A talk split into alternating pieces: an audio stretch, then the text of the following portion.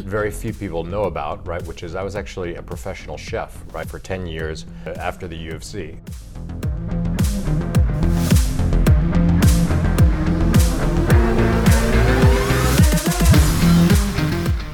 I thought about that. I just had one guy on as a boxer. Did you? Yeah, he, Or a real boxer or, a, or an amateur old guy like me who's uh, not an who's still amateur old doing guy, younger guy. I think he's 25. He boxed, but I think he stopped now. He was on, and he teaches here. He has a little class here. He teaches boxing. You're not talking about Cobra Sua. Cobra Sua, Or yeah. Lerner, who's Michael- also now a member here. Michael, Michael Lerner. Cobra Sua. yeah. Yes, yes, yes. That's okay, right. he's a, he's a good friend of mine. He's actually was one of my trainers for executive That's fight. right, right. He said some things that really made me feel very, very good about boxing that I hadn't thought of. He said it's about not getting hit. Yeah. Let the other guy wear himself out, but don't get hit. Learn to be evasive. Stay away from them. Stay away. Stay away. And I said, that makes sense because the great boxers have done that. Mayweather, Muhammad Ali, they were difficult to hit. But some of the other people like and Joseph just came in, didn't care if you hit them or Tyson. Yeah. They were about hitting you. They they went on the attack all the time. Right. So it wasn't so much boxing as it was just let me take this guy out. That's right. It's hit and don't get hit. Right is the the mantra of all the great boxers. Right. That's right. Right. Don't you hit, think so? hit, hit, But don't hit, get hit. Hit and don't get hit. That's right. That's Um, right. On the other hand, that's it's easy to say. It's very very hard to do. And Yeah. and actually, from a fan's perspective, if you had to choose between watching two very offensively minded boxers Mm-hmm. or two more defensively minded boxers, I would take the offensively minded boxers any day, any day, any day of the week, just in terms of watchability from a fan's Right, of perspective, course, right? because it's more entertaining, Because it's more entertaining. It's And more you fun know- to wa- it's more it's more fun to watch. Um, you know, I, I would challenge you to name three or four even Mayweather fights, who's arguably one of the greatest in history, that were actually enjoyable to watch. And I can't think of that. I can't think of that many. Right. So so and he's known for his defense and is awfully evasive, and you couldn't touch him. On the other hand, you fell asleep during his fights, right? So, Okay. so at least at least as a fan, I fell see. asleep during his fights. So I'd rather watch a Pacquiao fight any day. I have to tell you, the person that I'm lucky enough to have right now, you just heard us talking together, is Erik. He's been in Japan for five years now. He works for EY. And he is um, an interesting guy. He, he, he's decided to really put his feet down in this country and his fist in other people's faces. So, so without any further ado, let's talk with Erik. Erik, I'm so happy you're here this morning. Right. It Thank you. really, it really pleases me because actually we met in this room. We did meet in this room because I was doing a little bit of work over there, and I think uh, you were working as well. And you may have overheard to be talking to some colleagues about uh, executive fight night and getting ready for executive fight And night. I- And then it was after that that you said, "Hey, that sounds kind of interesting. Why don't you come on my podcast?" Now I know where you're born, but you should tell everyone where, where you were born. Chicago. I'm from the U.S. I was uh, I was actually born in New York City, in Manhattan, Okay. uh, 34th Street, and grew up in Manhattan, kind of Middle East Side near the near the UN. So I spent the first 18, 20 years of my life in New York City, city boy during the you know late 60s, early early 70s, and then into the and then the 80s. Um, I went to school in Chicago, right for for college. That's right. Um, took a year to uh, travel in Europe while I was still in college. So I spent a year in a year in Paris. now let's go before you go into all of that. Okay. How many siblings do you have? Uh, I have one younger sibling, Mark Almadrones, who's back in New York now, but he's also himself kind of a world traveler and How many years difference? Uh, a little less than two. Like, uh, so you guys are very close. we're very, we're very, very close. Is he married as well? He's married as well. He's uh, married and uh, he was in the Philippines for a number of years and uh, met a Filipino woman, and they've been married for eight to ten years now. Now I wanted to ask you because I'm looking at your ethnicity and I was trying to think because people would look at you and they would think, now Filipinos will know. And since you've said that just now, I can see it. But I was thinking American Indian, Okay. you probably get that. You might get a little Hispanic, Yeah. Right? Because Filipinos have had every country in the world try to come there, it seems like. Are you Filipino? But yes, if you see my last name, which is Almadrones, it's a Spanish last name, right? And so if you and if you say it with a Spanish accent, right, it sounds oh he must be from somewhere in Spain or so, somehow Latin Latin American. Uh, but no, my father's in the was born in the Philippines, Uh, grew up and went to college in the Philippines, and then emigrated to the U.S. in 1964. And my and he married my mother. Um, subsequently, a few years later, and she's an American from Northeast, from New Jersey, right? So it's a little bit of a combination of, uh, you know. Uh, She's Caucasian.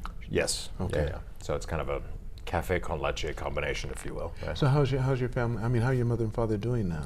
My mother's doing great. She's uh, she's living the living the retired life in Florida. She's enjoying her retirement, um, and uh, you know, after having a long, long career in uh, nursing and nursing research at uh, Sloan Kettering Cancer Hospital in New York, uh, my father unfortunately passed away five or so, five or six years ago, uh, and so uh, so he's no longer with us. How old, how old is he when he passed he away? He was about seventy six years old. when it- 76. 76 but they stayed years old. together the whole time. Uh, they they separated kind of late in their late in their marriage. So it was I think after 25, 26 years that they separated. Okay, so you were you at home when that happened? No, I was I was I was grown up and long gone by then. So, uh, but no, I mean uh, we had I had a good relationship with uh, you know with both of them, both my father and my and my mother, and I'm Because they were still there while close. you were growing up. Your the Oh, of most, course. most important years of your life. while you Of were growing course, up. yes, yes, yes. They, they were around and uh, got us both through college, my brother and I, uh, and then split up subsequent to that. So, so Okay. yeah. So after Cornell, when Mm. you went to Cornell, what did you do after that? Did you start working right away? So actually, I my undergraduate career was at University of Chicago. Right. So I was at U of C, um, and then after that, I'd say I took what I would call a ten-year ish career detour into something that very few people know about, right? Which is I was actually a professional chef for ten years after the U of C. So No, wait, wait, what, what, what caused you to do that? When you were growing up, just to know a little bit more, uh, Mm. more about your youth, yes, were you more academic or were you more sports minded as a kid? I was more uh, I was more academic than sports minded, but I would not rate myself particularly highly on the academic side. I mean, I did well. Um, however, I didn't uh, necessarily always apply myself in the way that my parents would have liked it. Okay. liked What were the subjects that you were most interested in? I was most interested in uh, um, social sci- social sciences. So I, uh, you know, I, I had enough credits to to graduate with a degree in French literature. I could have gone the history route, which is what I did. Uh, political politi- political science, uh, anthropology. So basically, all of the subjects that have no real world application, right? You know, and not many and not many necessary job prospects. You know, a- afterwards were the sorts of subject that I, that I did in school. But I was always a pretty good um, writer, right? English language writer. But, but growing up, Erik, were you talking with your dad a lot? Or was it your mom? The people that guided you, or was, Sure. was it counselors? I mean, I'm sure. your peer did as well. Sure, sure, sure. Uh, I'd say that uh, my father was probably the, the dominant guider and inspiration in some ways for me because he was a guy who came over from the Philippines. Um, he got a, a scholarship to Wharton, to University of Pennsylvania, to go do his MBA, to go do his MBA there, and so you know he came over to the U.S. You know was was really successful in the U.S. Uh, and he, um, like many Asians emigrating to the U.S., just had a huge emphasis on education and recognized the importance of a good education and the right schools and, and those sorts of things. And uh, if it weren't for him, I don't know that I would have moved in the direction that I did from an education What did he do? What kind of work did he do? He worked for CBS, so he was in finance. CBS, the broadcasting company. So you know he was around during the uh, the Walter Cronkite days of, uh, of CBS and worked over on 57th Street on the west uh, on the west side where CBS was located at the time. Uh, and I think he had a stint also working for uh, Columbia, right? Because CBS also had a, uh, various record labels as well, the Columbia record label, right? So I know I know that he did uh, finance there as well. Um, but the career that he ultimately uh, went down was he actually uh, left CBS still in a, in a relatively young age, and of all things, uh, opened up a, a limousine service in New York City, right? So, um, you know, he had just this fleet of limousines, right, in, uh, that we kept in Long Island City in Queens. And he had a, a, a limousine service and catered to, you know, obviously a lot of both Wait a minute, corporates and Did he speak more than one language? Did he speak Tagalog? He spe- of course, he spoke Tagalog, Did and he, he spoke uh, he spoke the King's English, is what I as, is the way I describe it, right? So his English was really um, uh, almost too perfect, like stilted, stilted perfect, right? Is the way I'd put it. So he had two languages under his He had two language, and, and because he grew up in the Philippines and his parents spoke Spanish, uh, he also had a pretty good understanding of Spanish, as well. Though he didn't speak, he didn't speak a whole lot of Spanish. In his limousine service, how many people did he have working with him? Do you know? If he had a Probably, pretty good crew? at, probably at its biggest point, he had thirty to forty people. Were they you know, Filipinos? uh, uh, all di- all different. All you different. know, okay, there so he didn't have any. all di- all different. There were a lot of Filipinos, but there were also Egyptians and Africans anybody and right. you know uh, uh, Latinos. So there were a lot of people that worked for uh, that worked for him. And he decided to start. So he had that as his main at one time That was his main livelihood. after CBS? after CBS, and it always, again, it always surprised me is from a career perspective. But he did, he did well for himself, and it allowed him to be really, uh, obviously independent, and self-sufficient, and own boss, and all those things. Uh, How old were you during this time? How old were you during that time? Uh, I was, I was young. I was, uh, I was still in grammar school. So you know, they, uh, my dad would arrange for my brother and me to be taken to school in a limousine every day. So all of my all, all of my classmates, and this was we went to a school on 84th and Park Avenue, which is a really nice part of uh, really pi- nice part of Manhattan. So all of my uh, school kids thought that. Oh, this guy This must be. be This guy must be. loaded. This guy must He be loaded. This guy must be loaded, right? He's really. He's, but did, fact- they, did the drivers get out and say, okay, Erik, and what's your no, brother's name? My brother's name was Mark. But Okay, no, so- we, we almost made a point of no. Can you drop us off just over here a little bit because we don't want to. We don't but want they find out, come on. But, but people would see it and had the mistaken impression that, that I that we belonged to a certain milieu that we weren't really a part Right, of. okay. Right? Was your mom working as well during this time? My mother was working as well. She was um, she was originally a um, oncology nurse for for Sloan Kettering Hospital in in New York, um, and then went on to get a, a master's in public policy and a master's in, in. She had a couple of master's degrees. I know one was in public policy from from Columbia, but she ultimately turned into a uh, kind of oncology nursing uh, researcher and specialist, and so she was uh, she was in some ways the one who gave me a lot of um, uh, thinking about public speaking research. She was oftentimes invited to conferences. So she had to lecture she had to le- like she had to lecture. She wrote books. She just had a lot of uh, uh, exposure to sharing her work more Now, what, publicly. what age right? was this when you were starting to be influenced by your mother? Uh, this was probably you know late, late you know seventh grade, eighth grade, and then and then, dur- and then during high school. Would she ever know. do any of these practice? Would she practice sometimes in front of you? Have you guys sit down, you and Mark? And She wouldn't necessarily practice. What I what I remember very distinctly though was, I mean, she was still working full time, you know, at the, at the the time. But I would remember on the weekends, I would see her in her in her office on her little glass desk, writing up papers, doing term papers, doing research for her uh, for her presentations, and getting and getting ready for those things. Uh, it, what does it mean? It means I probably ate a little more pizza, right? And, uh, and but I was going to ask you that. I was going to ask you: Did you learn to cook because of that, or did your father cook sometimes? My, did you? they, my my mother and father were both were both great cooks. Okay, so They're- that's what I'm saying. They're, so, they're both. so, they're so they did they make sure their sons learned some of the culinary skills? I mean, I get, I get, I get, just in case they I got don't thi- busy. I don't think that it was. Uh, I don't think that it was anything necessarily intentional on on their part, but uh, but for sure it rubbed off on uh, on both my brother and me. You know, on Did you have a favorite, like when Dad cooked or Mom cooked, and saying, I, "I like it better when Dad makes this or Mom makes." you know, my mother, despite being American, she made great Philippine food. She wanted right? to make sure she kept you dead. She, she, Wait just she- a minute. she made she made great Philippine food, and all of my Filipino aunts actually. such as would- such as name something.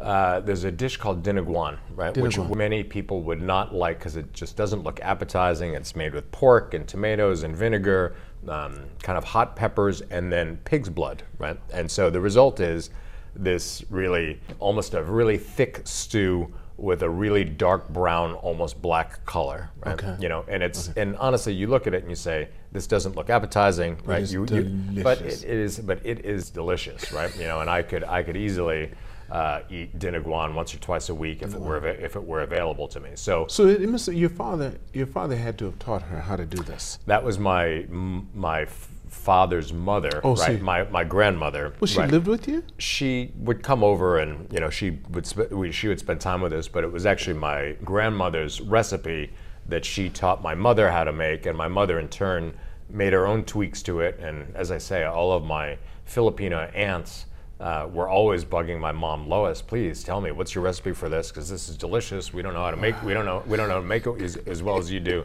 So she was actually a really good uh, Philippine cook. Okay. Um, and my dad, I think, uh, was similarly good, but you know, he was more of a let me let me grill the meat. Let me let me boil let me boil the lobsters. Right. Let me um, you know make. Um, there's something uh, Philippine called food called pancit, which is like a noodles, right, uh, which he's quite good at. But no, they were both really they were both really good cooks. Uh, probably in my dad's case, uh, he was a better eater, right, than he was as a chef, and uh, a very very slow eater. So it wasn't uncommon to see him sitting at the dinner table, honestly, for an hour and a half. You know, and else is it- gone? Everybody else is gone, but he was still on his like sixth crab, right? Like picking, picking apart a crab methodically, right, and uh, and going through it. So no, he was uh, his specialty was eating, right, more so than cooking, I think. That's beautiful. That is so nice. I like. I like that. So you and Mark, would you guys get together and, and have cook-offs? Because you're so Uh, close in age, that means you guys had to grow close. You had some of the same friends. We we we you guys we- had- did we you have each other's back too? had each other's back. My brother Mark uh, never needed any protection, right? Like so he, he just Did he- you? Did I need protection? No, I didn't. I didn't really need. I didn't really need protection either. But uh, but my brother Mark is a, a natural a natural diplomat, a natural leader, and a natural. Uh, he just always had a maturity about him that always navigated him away from any sort of uh, any sort of trouble, right? And so uh, so he he was never the guy that needed protection. But of course, we had each other's backs. Um, you know, you, you had cook-offs, or did you guys? did we have did we have cook-offs? I wouldn't. I wouldn't. I, I could see you two. I- I could see you two in the kitchen saying, "Okay, let's I make would- this today." And I would say whenever there was a special occasion. It sometimes I'm a, now that I think about it, it was more my responsibility, right, to make the cake for mom, right, or to make the cake for dad, and, and then, then he would go and do something else. So uh, so we had a we had a division of labor in terms of what we in terms of what we did. But he himself is. Uh, very, very himself an accomplished an accomplished chef, and actually the woman that he married is an actual is an actual chef. So there's a lot of kind of food elements, right? That Which takes through- us back run to when run- you run took your run through it. hiatus. During my summers during college, during college, I did a couple of things. One, I was uh, I tried to be a commercial fisherman. My parents had a house in Eastern Long Island, out near Montauk in East Hampton. And I had a friend who had a boat, and at the time, and even today, cost of tuna and prices of tuna were really, really high, of course. So me and my friend who had the boat would oftentimes go out, had a few really good nights of catching 18, 20 tunas, you know, with, you know, kind of traditional, you know, big, uh, big, big tackle, and then sell the tuna, you know, to local restaurants and to brokers and dealers, some of which, you know, ultimately made its way back to Japan. That was one job that we did for a while. Uh, but then my other job, when I wasn't doing that or I wasn't making enough money doing that, was was cooking. So you might know of a chef who's really famous now, but her name is Ina Garten, the Barefoot Contessa. Right? You can't miss any of her cookbooks because she's all over, you know, the Food Channel and you know E Network. And This is in New. York. She owned a shop uh, in East Hampton, New York, and that was probably my first exposure to kind of a, uh, a cer- at least a certain type of cooking. But I was actually one of her bakers and pastry chefs, and I would be making bread and chocolate cakes and different sorts of pies and you know pies for Thanksgiving. And uh, how would I describe her cuisine? I would describe it as uh, easy, approachable, light summer American, right? Was what I would call it. So uh, you know, she was a kind of a, a a successor in some ways to Martha Stewart, right? But you know, her big thing was on entertainment, right? And you know, uh, entertaining guests and uh, how to put together a meal and an ambiance for a meal, right, such that it was festive and people relaxed and had a good and had a good time. But oh. because it was East Hampton, which is kind of a, more of a summer community, you know, the, at least the things I associate with her are more summery, more light, right, more for entertaining. And you know, when you get you know 12 people together, how do you take care of them in a way that uh, doesn't mean you have to be spending and slaving in the kitchen, right, while you're trying to take care of your guests, right? So, so yeah. Wow. So after that, after your cooking, That was in between college and uh, college and grad school. So Right. really, for, for ten years, I was cooking. Right. Uh, you know, I did that. At, Did you uh, enjoy New it? York. Uh, I did. I did. I had a I had a knack for it, and it's probably a career that uh, I could have you know gone on and continued to do. Uh, but in the end, uh, my son was born. I was actually living in Montana, near Bozeman, Montana. so you were already married then. I was, I was Wait, already wait, I wait, married. So after you finished college, Yep. did you get married right away? No, no, no. I moved to San Francisco, where I also was cooking in San Francisco. So after With the same woman? I, I left Ina Garten and the Ina Barefoot Garten. Contessa, and I worked for another uh, really good chef named Joyce Goldstein. But you got married just before you, did you just say no, that? no, no. I met my wife in San Francisco. So you went, what made you decide to go to the West Coast from the East Coast? I think that probably the biggest motivation was my three, a couple of college roommates from University of Chicago were out on the West Coast. One working for uh, University of San Francisco as a researcher. I think another doing journalism. And then I wanted to join them and hang out with my roommates again from college. So and they were sending you letters and stuff saying, hey man, you you're should- missing you, out. You, you should you should come out to San Francisco, right? So so yeah, so it was a good. Uh, uh, that was really all I needed to uh, you know to, to get out there. So I lived in San Francisco for four years, where I met my wife, and where I also kind of continued on the uh, kind of culinary journey that I had started in New York. okay. And then after that, then you decided to go back to school? Uh, and then after after my culinary journey was over, this is now ten years post ten years post college with a six year stint in Montana uh, mixed it mixed into that. Then I went back to graduate school and got my MBA and uh, completely you know changed changed courses from a career perspective. What made you decide to do that? So I had a son, right? And uh, Was your wife working? my wife was working, uh, and she worked as I as I went to as I went to graduate school as well. But no, but I had a son. We loved it. We loved Montana. I could go back there. I hope to retire there at some at some point, or at least spend a few months a year. Uh, but uh, it was time. You know, it was, it was finally time to say, okay, I've I've I've kind of had my fun. I was able to do a lot of skiing. I was able to do a lot of fly fishing. I was able to do a lot of things that I enjoyed doing. Really? Now I've got a now I've got a family. I've got to take care of them, and I've got to put this uh, put this you get all of education to work. Where'd you get that outdoor feel from being? You in New York, so I'm assuming you were more city than you were country. Uh, yeah, I grew, I, I grew up. I grew up in the city and was really used to. You really used to Manhattan and big city, big city environments. On on the other hand, I would say that uh, uh, even in even in New York, I was always uh, either attracted by the beach or attracted by uh, something that was not that was not urban, right? so whenever I had a chance to get out to the beach or get out to Long Island or you know get to someplace outside of the outside of the city, I, I would typically take it. So I always had a little bit of a uh, get out of the city feeling. And I guess too, if you grew up in New York City, uh, in particular, there's a certain there at least there can be a certain insularity about New York, New York City and New Yorkers, right? Which basically says, well, this the New York is the universe, right? And it's the only ver- universe that you know I really I really need. Uh, and, Did you have uh, that? Did you have that? There was a t- there was a time, uh, and I still believe that New York is uh, the, one of the best cities uh, cities in the world. Uh, but I had always also recognized that there were a lot of other places in the world that uh, certainly deserved uh, attention, and that I'd like to see, like like where we are now in Tokyo. So now you finish, you come back, you get your MBA yeah. in political science.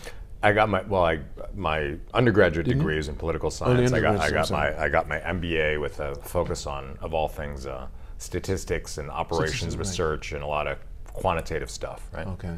And then when did you get your job? I mean, then did you start with Um, EY right away? Right, right out of uh, right out of graduate school, uh, I went into consulting. So I worked for a, a, a, a boutique uh, boutique consulting shop based in Florida, based just outside of just outside of Tampa, uh, that actually was doing consulting for um, big restaurant companies. Right. So actually, there was a there was a connection because. I had spent the last ten years in restaurants and cooking and food and beverage, and so I knew and I knew that world and that universe quite well. But this company was doing um, uh, pricing, pricing research, and pricing uh, recommendations at the time for maybe half of the largest uh, U.S. restaurant chains in, in North America. So, you know, if I were to name them, you'd know a lot of the a lot of the client ba- a lot of the client base. But they were using, uh, and we were using analytic methodologies and analytic techniques like elasticities and cross elasticities and this and that to be able to give pricing recommendations to restaurant companies for this burger should be priced this way, this fountain beverage should be priced this way, here should be the relationship in between your burger and your combo price. Would this Uh, require you to give many um, presentations? Of where You had to do, so you had to do all this presentation. So what your mother told you to do came into yes, use. ye- Yes, you really needed yeah, that. You, you really, you, re- you really needed. So yes, I mean the the. Uh, Was the company the- teaching you how to do this, or did they expect you to learn as you, you know, on the job training? I, I think it's I think a lot of it is both on the job training and then uh, and then uh, seeing.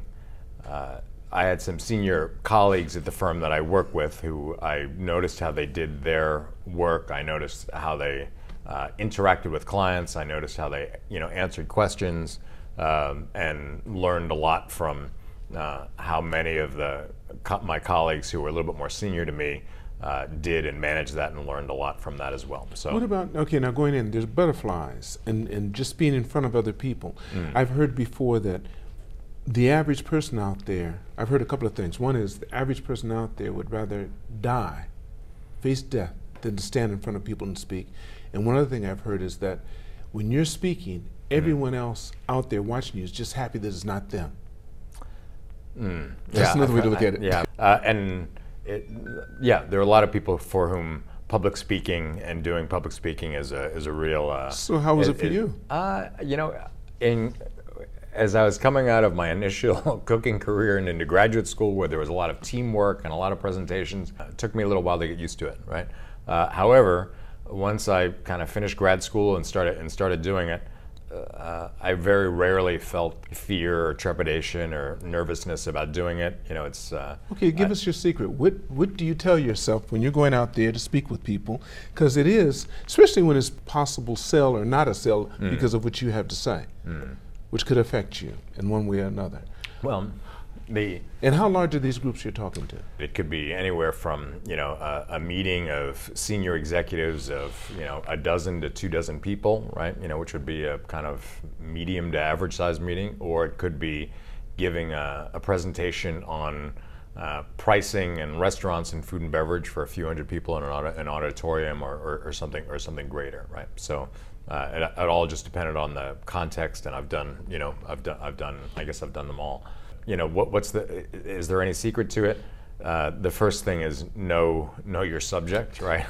You know and if you know your if you know your subject and you're really really good at your subject then everything else goes uh, What about your every- every- audience? every- everything everything goes everything else goes much uh, much easier and then of course knowing your knowing your knowing your audience right is uh, as important perhaps as know, as knowing your subject um, and I guess the way that I think about public presentations and a lot of public speaking is um, you've got to be able to explain things such that your mother or your grandmother, who may not know anything about the subject that you're describing, would be able to listen to it, hear it, and say, "I get, I get that." Right? And if you've been able to do that, especially for larger groups of people, um, then uh, then you've done your job. Right? So uh, it's a combination of both knowing your su- knowing your subject matter, then obviously knowing your audience, and then having the I don't know, both confidence and facility with words to be able to simplify very, very difficult concepts and make them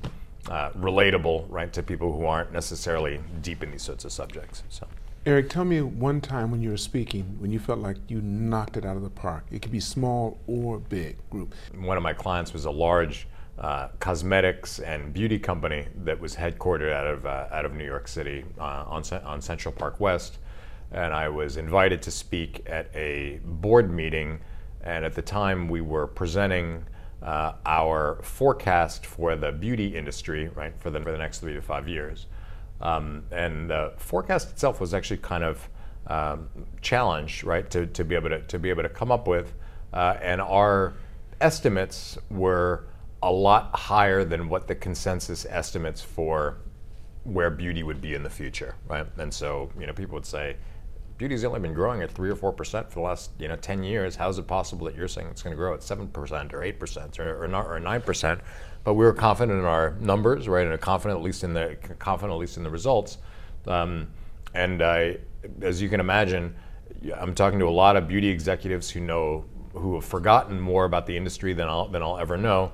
Faced a fair amount of skepticism for it, but at a minimum, uh, I was proud of the fact that we um, were both cogent, persuasive, ma- laid, laid out the, laid out the argument for why we thought it was uh, was going to grow the way that it did, uh, and ultimately, um, and I didn't know this at the time, were proved right, right? You know, and so our our forecast, and you know, it's hard to say what's going to happen five years from now, right? Um, but uh, but our forecast was remarkably uh, accurate and durable, right? So uh, so that was both a a presentation and then a piece of work that I was uh, uh, that I was particularly pr- that I was particularly proud of. How right? old were you at that time? Do you remember your age?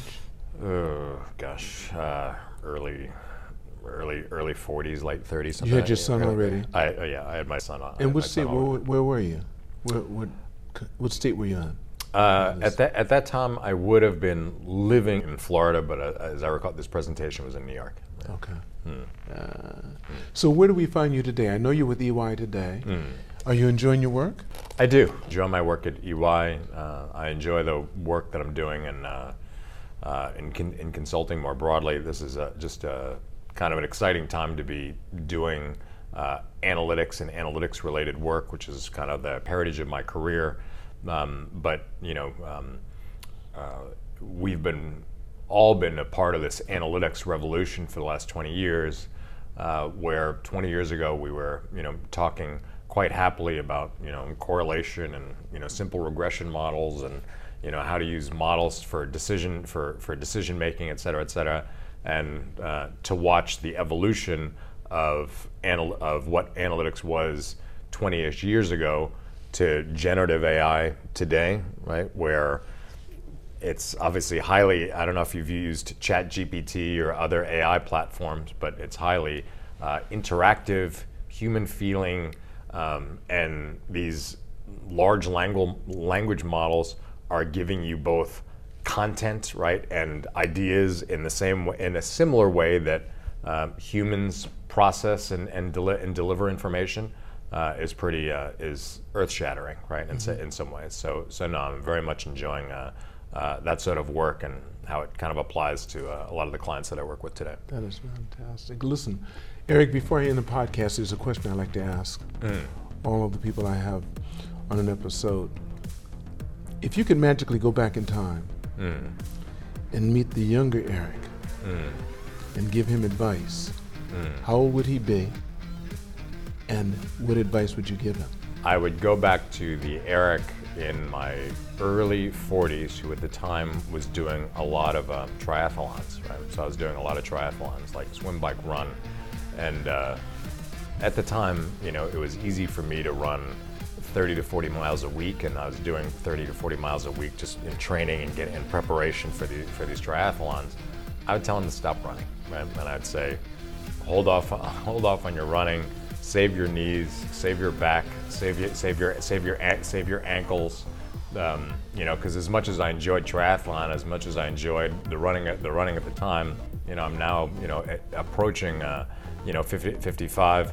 Uh, I'm still in good uh, in good health and good fitness, but there's certain things that I know were very much caused by running, right? And I wish I could go back and say, Erik, you know, give up the running and go do and go do something else and do something that's going to be a little easier on your body when you get older. So that's what that's that's that's one that's one thing I'd say, just from a pure fitness perspective.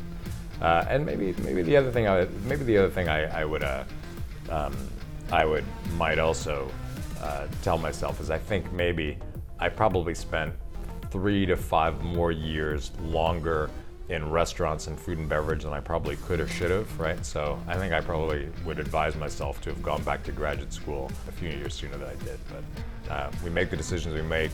Things are life. is- Life is good, and you know we're we're you know lucky enough to live in Tokyo and uh, have great, meaningful, rich lives here. So uh, so no, so things have worked out pretty well.